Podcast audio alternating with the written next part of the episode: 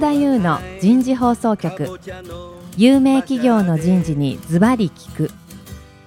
年間約500社を訪問し続けている人事のスペシャリストでありシンガーソングライターとしても活躍する楠田優が有名企業の人事を招いて企業が抱える課題や実際の事例を紹介しながら解決策を模索していきます。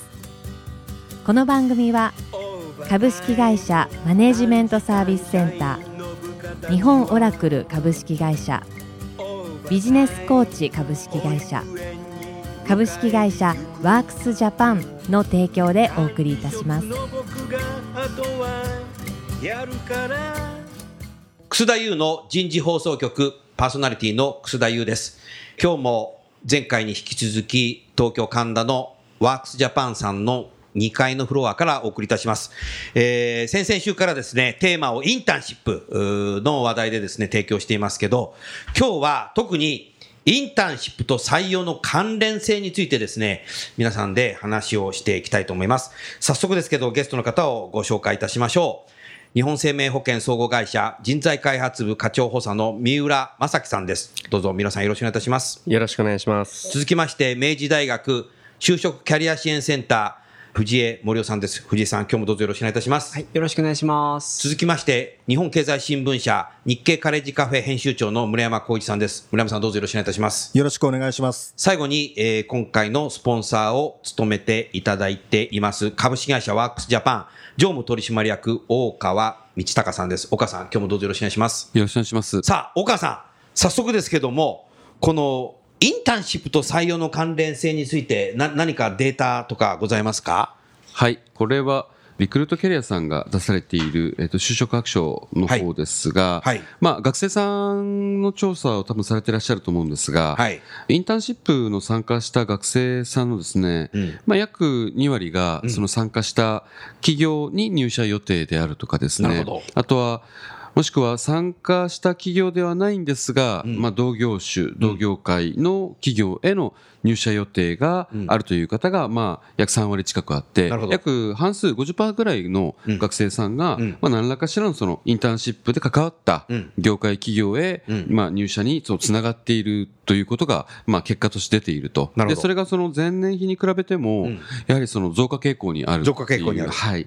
まあ、そういったそのデータがまあ出ていますと。じゃあ実際その現場はどうなのかっていうところはですね、まあ、これもあの、対象の数っていうのが、ある程度こう、まあ、制限されている中でのデータですので、はい、まあ、全てのマーケットに影響しているわけではないんでしょうが、うん、まあ、こういうデータも出ている関係上ですね、うん、そのインターンシップと採用に関係が、まあ、あるんじゃないかなというふうな、まあ、考察はできるのかなというふうには、はい、思っております。それはやっぱりインターンシップを受けた学生さんがなぜその企業に入るかっていうのはなんとなく仮説っていうのはあるわけでしょ？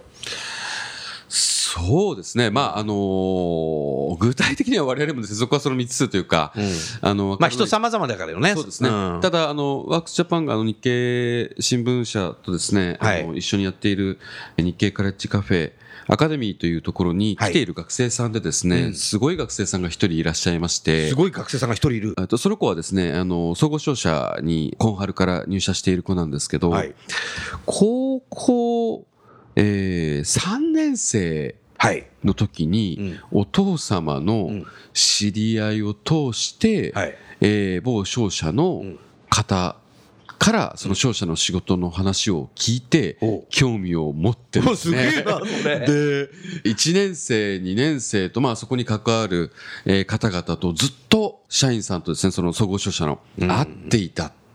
っていうですね、ことを聞いたことがあるんですね。すでにあの、俺のあのアカデミー生なんだったんですけども、まあそれを聞いたときに、やっぱりまあその子は特に目的を持っているので、まあそういったことをやってらっしゃったんでしょうけど、やはりその若年層のその時から、その業界なり、その携わってまあ、たまたまなんでしょうね、うん、携わったその業界およびその企業に対する、その期待感と高揚感っていうのは、やはり、あ生まれてしまうんじゃないかなと。なるほど。いうふうには、やっぱりどうしても感じてしまうところはあります。なるほどね。はい。なるほど。それはだから、インターンシップをやることによって自分の目的、目標が明確になるんだろうな。おそらくそうでしょうね。そういうことでの役割を担ってるのは多分インターンシップなんだろうな。でも、大川さん今、高校3年生っていうふうに言って、まあ、商社で高校1年生からのはすごいなと思ったけど、考えてみればリテール販売系の会社が今加速してるのは、もうアルバイト自身がやっぱり高校1年生からできるので、高校1年生からアルバイトした人をそのまんま大学になって、まあ、アルバイトしててもらって、そのまんまあのもうあの就職活動するんであればあの応募するんであれば二次面接からでいいよっていうのが結構パイプライン作っちゃってる会社がある。そうですあるんですが、うん、我々がお伺いする限りだと、例えば飲食とかはですね、やっぱそのアルバイトとインターンシップの違いっていうのはやはり学生はやはり明確に持っているようでして。なるほど。学生はね。はいそうなんですよね。バイトはしてるけど。バイトはどちらかと時給を目的としてるというか。わかるわかる。僕もそうだった。そこにこうつながりと関連性が、ね、それは昔も今も一緒なんだね。そうですね。つながらないっていう悩みはですねしょっちゅう、えー、我々も。つながるようなあの課題っていうのを解決しなきゃいけないんだこれから。そうですね。なるほどねはいなるほど。でもそういう考えるとインターンシップも結構若年層からやり始めてる企業が多いね。そうですね。なるほどね。藤井さん、はい、もうあれですか、明治大学の学生さんも、もう若い、大学1年生、2年生ぐらいからインターンシップ行く学生もいるんですか？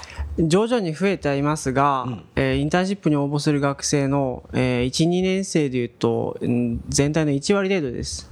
あでも1割は、えー、1割はいます。いるはい。人数的に多いでしょ、でも1割って言うと。ただまあ、我々があの把握しているのがですね、はい、大学と企業様で提携してやってるものしか把握してませんので。自由に言っちゃったやつは分かんないもんね。ええ、分かりませんけれども、うん、まあ、去年の実績でいうと1000人が応募してですね、えー、うち80名弱ですね、うん、が1、2年生であったと。いうことです。はい、そういうあの大学1年生、2年生でインターンシップに行く中で、はい、きちんとそういう学生さんというのは、勉学には励んでるの、ちゃんと。励んでますね。あの、逆にですね。優秀だね、明治大学の学生は。あの、真面目なんです。真面目だね。学生によりますけれどね。自分が言ってるかおかしいみたいな。まあいいけど、そうだな。あの、優秀というか、1、2年生で。多分いろいろいますけれども、はいまあ、1、2年生でインターンシップに行くぐらいですから、うん、そもそも真面目なんですね、うん、いうことがあります。ですから通過率もですね。で文系でしょ、でもそれは。文系ですね。理系はいかないね。いや、理系もですね。最近言ってんだ。はい。特に理系の方がですね、うん、えー、インターンシップと採用の結びつきが強いですから。強いよね。自分の研究が役立つ研究をしたいもんね、えー、企業でね。そうですね。うん、ですから、学生の方も危機感はありますんで、うん、理系の方が強烈にですね、うん、えー、採用に結びついたインターンシップというのを意識してます。求める。で、まあ、これもちょっと本末転倒かなという部分もあってですね、はい特に大学院1年生。で、本学ですと4割ぐらいですね、大学院に理系ですと進学します、はい、はい、でそうすると修士の1年生の夏休み、えー、秋冬は学会の参加の時期なんですね、うん、重なるねでこれインターンシップと重なるとですね、うん、まあ、えー、インターンシップに行くことを我々が止めることはですねかなり難しいですね、うん、学会優先しろとは言えないので、もうなかなか難しいなというふうに思いながらやってるという次第です、はい、なるほどね、はいだからやっぱり理系の学生にとっては授業とゼミと研究と学会も行きながらインターンシップもそうですね。行くっていう相当こうタイムマネジメント力高くないと厳しいでしょうね。厳しいだろうね。でもそういうタイムマネジメント力高くて、ええ、あの成績のいい学生も企業は多分欲しいんだろうな。あそうですうん、そんなふうに思いましたね、はい、ありがとうございます。村山さん、はい、あ何かあの別な観点でですね、そのインターンシップと採用活動、就職活動の関連性っていうの何かお話をい。ただけますか？はい、まああのインターンシップでね、あの企業とか業界の理解が得られるだろうということで参加したいっていう学生さんも増えているわけなんで。はい。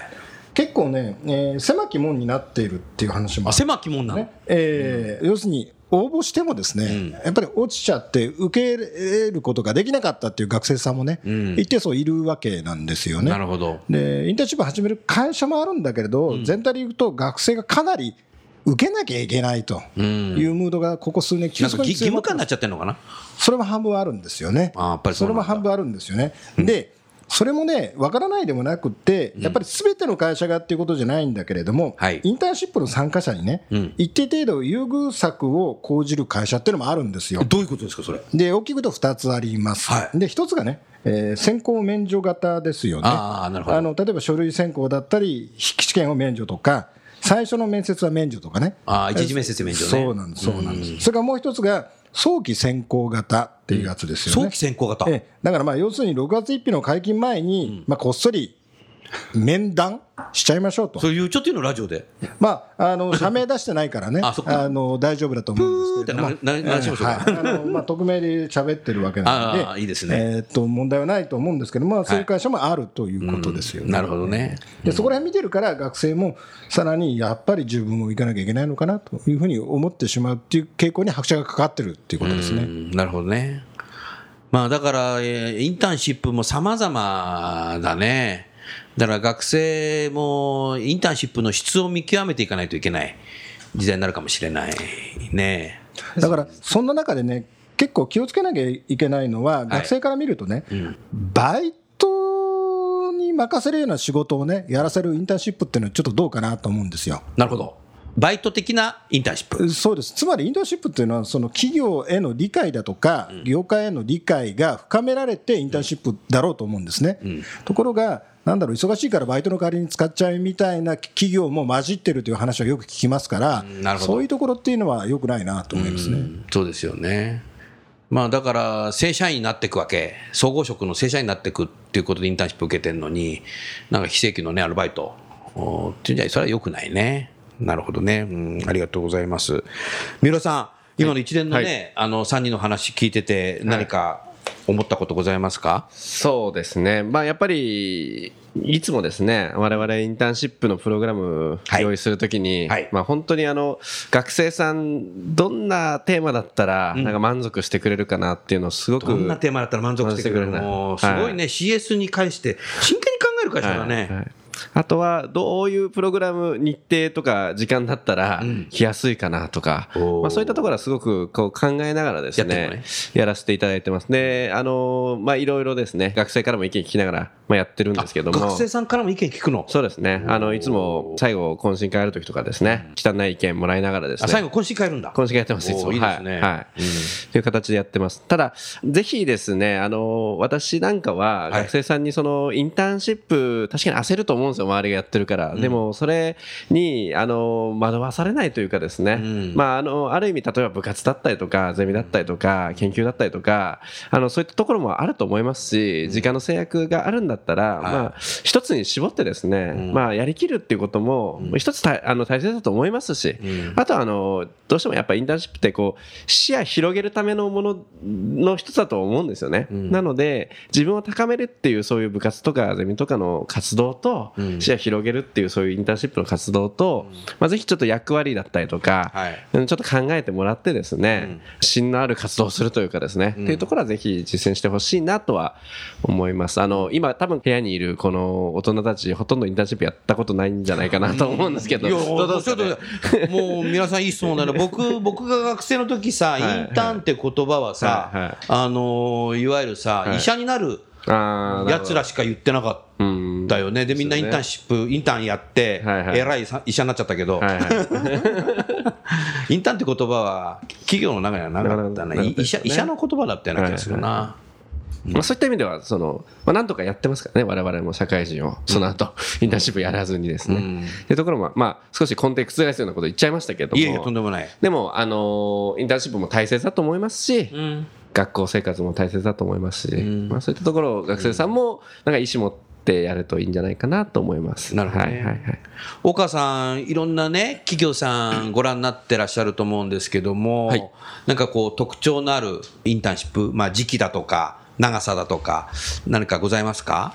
そうですね、まあ、先ほど理系の,、あのインターンシップの話が出ましたけど、はい、まあ、あの分離の学生群でやはりそのインターンシップの長さっていうのはだいぶ違ったりはしているんですね。なるほど。例えば、えっと、理系のインターンシップだと非常に長くて、長い。え2ヶ月とかお長いね、えー、というパターンもあると我々は伺っておりますね。うん、まあ、文系で2ヶ月はなかなかないんですが、はい、なので、まあ、分離で、その、インターンシップ、まあ、だから理系はどちらかというと本当に研究成果を評価してもらうために、インターンシップに参加するっていう目的が非常に強いように思いますので、まあ、その時期が、あ期間が非常に長いっていうことですよね。で、その期間っていうのが、やはりその、1、2ヶ月参加できる期間っていうのは大体8月とか。8月ね。はい。大体その時期に集中しているのかな。まあ、なので8月が非常に長期のインターンシップが多い傾向には、まあ、いろんなデータから出ても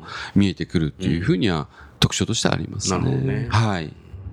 まあ、理系の方はね、まあ、日本はもうものづくりの国なので、そういった学生の時からね、自分の研究がどういった形でものづくりできるのかなっていうことも含めて、企業と一緒になってやるっていうのは、まあね、いいことかもしれないね。そうですね。藤井さん、はい、他に何かこのインターンシップと、あの、採用活動の関連性について何かご意見ございますか、インターンシップの形態自体で特徴的っていうのは、まあ、いろいろありますけれども、はい、やっぱり、まあ、分類化されて、うん、えー、大体こういう感じかなっていうのは分かります。うん、だけれども、選考で落とした学生に対するフォローアップっていうのは企業さんごとでですね、うん、結構分かれてくるかなと。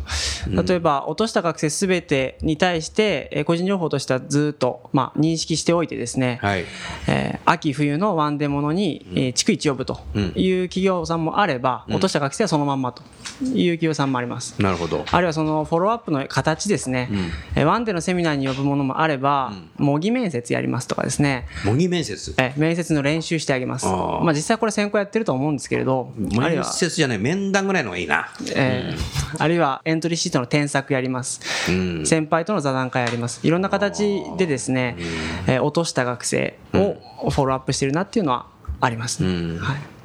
そうするともう一度落ちちゃっていて、どこもインターンシップできないなっていう学生も多分たくさんいると思います、それは。いるね。ええ、それは就職支援としては、はい、こうやったらインターンシップを受かるよみたいなのもやってるんですか？インターンシップの受かり方はあんまりやらないですね。うん、わからない。うん、そうだね。はい。ただ、大学でまあ提携しているものに関してはですね、はい、逆にきちんと選考をやってます。で、その中で、えっ、ー、と、後のいわゆる就職活動本番でですね、やるような選考にかなり近いものを逆にやっててですね、エントリーシートと、それから筆記試験ですね、えこれやります。ですので、まあ、落ちた学生も逆に学べるっていう形にはしています。なるほど。藤井さん、さっきその、明治大学として専攻してるインターンシップっておっしゃってたけど、えー、はい。な、な、それなんか基準があるんですか？あのー、それなんか、あの、わかりやすく教えていただけないですか？あ、失礼しました。大学として、企業さんも提携して行っているインターンシップに関しては、はい、専攻すべて大学にお任せいただいてます。そういうのが今あるんだ。ええ。へえ、なるほど。以前はですね、うん、大学で専攻してから企業様の方で二次選考を行うこともやってたんですが、はい、まあこれだとですね、合否の結果通知がですね、うん、学生に対して遅れるんです。で、今の学生は2、3個インターンシップ行くの普通ですんで、うん、合否の結果通知が遅れると、学生が落ちて後にですね、リスタートできなくなっちゃう。ということで、完全に大学だけで専攻を任せてもらってます。おお、なるほど。まあ、信用してくださいということですね。で、専攻、筆記試験と、それから筆記試験するんだ。筆記試験は自前で作ってます。あ作ってんだ。作ってます。まあ、まあ、SPI に似たようなもんですけどね。それから筆記試験の他にはですね、事前研修4種類、マナー講座の他にもですね。え、どんな、どんな研修なんですか？えまずはですね、自分の適性とか、それからやりたいことっていうのを。適性検査やるの？適正ではありません。整理の仕方をアドバイスします。ああ、そういうことね。はい。うん、それから企業とか業界の研究の仕方、うん、大学でやってもですね、うん、やっぱり、うんまあ、人気業種にですね、集まります。はい。うん、テレビでコマーシャルやってる会社とかにね。え基本的にはそこにしか行きません。自分もそうだったよ。まあ、それも無理もないので、だけじゃないですね、企業の選び方っていうことも研修でやります。なるほど。はい。それからスーツの着方からスーツの着方え送りまったね。今あの夏休みにインターンシップやるんで、はい、クールビズって言われると学生戸惑うんですよね。確かにそう、えー、あそうか、はい、そういう時期によって戸惑うね、それね。そうですね、そういったと細かいネクタイなんて締めたことない学生もいっぱいいるわけだからね。いますね、うん、で、締めなくていいって言われて、本当に締めなくていいのかどうかとかですね。うん、ああ、そうだよね。締めないで言ったら自分だけ締めてなかったみたいな。よくありますね。だから持ってけって言うんですけど。あ、持ってけって。えええ、なるほど。はい。うん。いうですね、まあ、インターンシップ全員行けるわけじゃないので、はい、まあ、落ちても役に立つというようなことを意識してあそういうことプログラムを作ってるっていうことですね。それいつぐらいからやってるんですか？これは、そうですね、研修にここまで力を入れ出したのは3年前からですね。3年前ぐらい。えー、専攻は？専攻はもう2004年からずっとやってあもうもう、ええ、2004年からのがもう明治大学の中で専攻して企業に。そうですね。プログラム自体はずっとやってます。で専攻の仕方は徐々に変えていってあります。あの昔は全員面接やってたんですが、うん、ある年にあの面接までたどり着く学生が2000人を超えてですねさすがに2000人面接行列ができちゃうんだ。いやいやあの、まあ、予約制でやったんですけど予約制でやって。なかなかしんどかったですね。あの行列のできるインターンシップ いや申し訳ないですそこからまあ筆記試験とエントリーシートっていう形に変えております。なるほどね、はい。ありがとうございます。村山さん、今の話聞いてて、何か感想ありますか？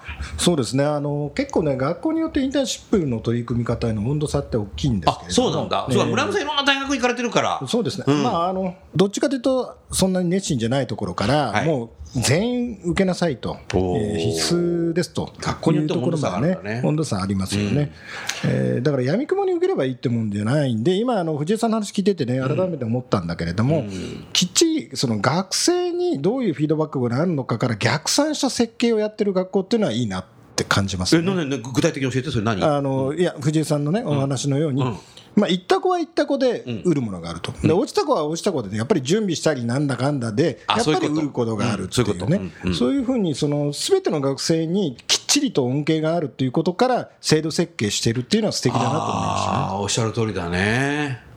なるほど、それは素晴らしいね。落ちた人はもう知らんぷりにしてるじゃダメだってことだよね。おっしゃるとですね。落ちる学生の多いわけですから。だから明治大学さんも日本生命さんもみんな丁寧だよね。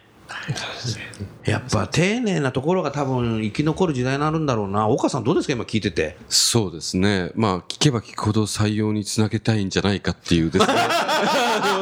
ふうには思ってしまうんですね。我々のあの中間に立っている人間からするとですね、はいはい、まあただその大学さんの中でもその、まあ、インターンシップの活動されてらっしゃると思うんですが、まあ、日清さんのようないわゆるその業界大手って言われているところと、またそうでないその企業のインターンシップって全く中身が、まあ、やはりその丁寧という点でいくと、そうだね。まあ、違うと思うんですね。で、まあ、あの、インターンシップに参加した学生の満足度って比較的どうしても高い傾向には、はい、あの一般論としてはあると言われてますけど、そのあたりをその明治大学さんではどうなのかなと。行った学生の満足度はほぼ高いです。はい、満足度なんか調査してるんですか？これも調査してます。事前研修だけでなくって、うん、あの事後まで事後で全員面談やりますんで、はい、行ってどうだったかということをやります。それがまあ、あの企業様からフィードバックシートを頂いてそれを渡す。渡す。で、み見てみてどうかと、あるいは自分の気づきはどうだかっていうこと全員にやりますしあとあの報告会ですね。あの学生から、まあ、全学生に対して私のインターンシップはこうだった、うん、企業さんからも、えー、うちは学生さんを受け入れてみてこんなだったけれどもここはもっと良くした方がいいとかそういうプレゼンテーションそれぞれやってもらったりしますんで。まあ、いずれにしてもですね、まあ、そういうフィードバックで出てくる学生の満足度っていうのは、まあ、おおむね高いですね。高い。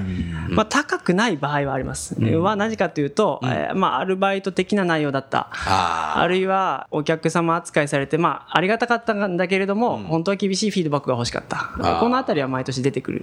まあ、不満じゃないですけども、もうちょっとこうっていうのはあるなというふうに思います。だからそういう不満持ってきちゃう学生のね、ことをやっぱり企業はよく知って、改善していかなきゃいけないね。うん、そうですね。なるほどね、はい、そうですか、岡さん、いかがですか、今の話聞いてて。はい。まあ、インターンシップの、はい、学生がその企業に応募するその経路っていうのは、うん、いわゆる今お話しされた大学さんを通して応募するというケースもあれば、まあ今、どうしてもその企業が独自で広報活動を行って、日本生命さんみたいね。まあ、日本生命さんはその大学さんを通してというケースもそれもあるんだ。もちろんあるとは思うんですが、まあ、その企業が直接その募集をかけるタイプとこう分かれてくると思うんですね。で、まあその明治大学さんの場合は今おっしゃられているのはその大学側で管理されているその、はいってことですよね。それ以外の子たちとやっぱ差がだいぶ違うってことなんですかね、印象に対しては。それ以外はですね、そもそもからして学生の質も層も違うと思うんですね。あなるほど。いわゆる自分で探して自分で行ってるという学生たちですんで、うん、まあ自走、自分で走れる学生だと思います。うん、自分でまあ、1でなり2でなり自分の目的に合わせてやってるんだということだと思いますでこれはまあ正直言って終えてないですね。はい、なるほど、はい、なるほどね。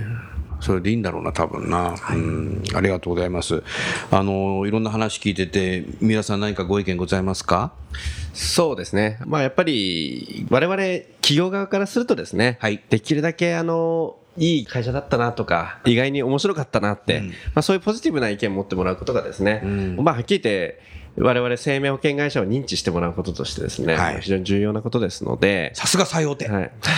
うん、なので、あの、我々も選考会の時にですね、ほとんどの方、結局落としてしまうですけれども、そうだね。ですけども、その人事の目線でですね、うん、あなたの、例えばその面接のお話してることって、うん、こういうところ話してみたらいいよとか、ああとそのグループディスカッションもですね、こういったようなあのアプローチをしたらもっと良かったんじゃないかとか、フィードバックしてんだね。えー、フィードバックさせてもらってましてですね、まあそういった意味では、企業側からすればですね、ここであの、まあ、要は落としてしまうと、うん、なんだこの会社って思われてしまうところ一番怖いですので、そういった意味では、あの、そういった意味合いでもですね、相当力入れてやってるのは、あの、明治大学さんと同じだなというふうに思いましたね。はい。大川さん、今の三浦さんの話聞いてると、採用担当者の学生さんに対するフィードバック力向上研修がいるね。そうですね。新しいビジネスやったらいいよ、みたいな、い。ただきました。うん、ありがとうございます。さあ、じゃあ、あの、そろそろ時間になりましたので、えー、本日は終わりたいと思います。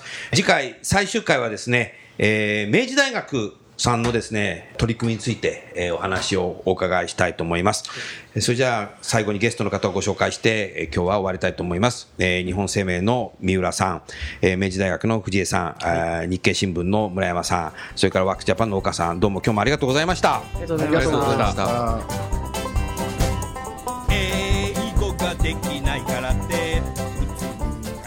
今日のお話はいかがでしたか？楠田優の輝け飛び出せグローバル人材とともにエンディングといたします。この番組は日本最大級の人事ポータルサイト HR プロのウェブサイトからもお聞きいただくことができます。HR プロでは人事領域に役立つさまざまな情報を提供しています。ご興味がある方はウェブサイトをご覧ください。この番組は企業の人材戦略人材育成のプロフェッショナルカンパニー株式会社マネジメントサービスセンター先進テクノロジーで企業の人事業務を革新する日本オラクル株式会社人と組織の生産性を高めるビジネスコーチ株式会社企業の人材採用支援キャリア支援を通じて人と企業の持続的な成長と価値創造に貢献する株式会社ワークスジャパンの提供でお送りいたしました。それでは来週もお楽しみに。英語ができないからって。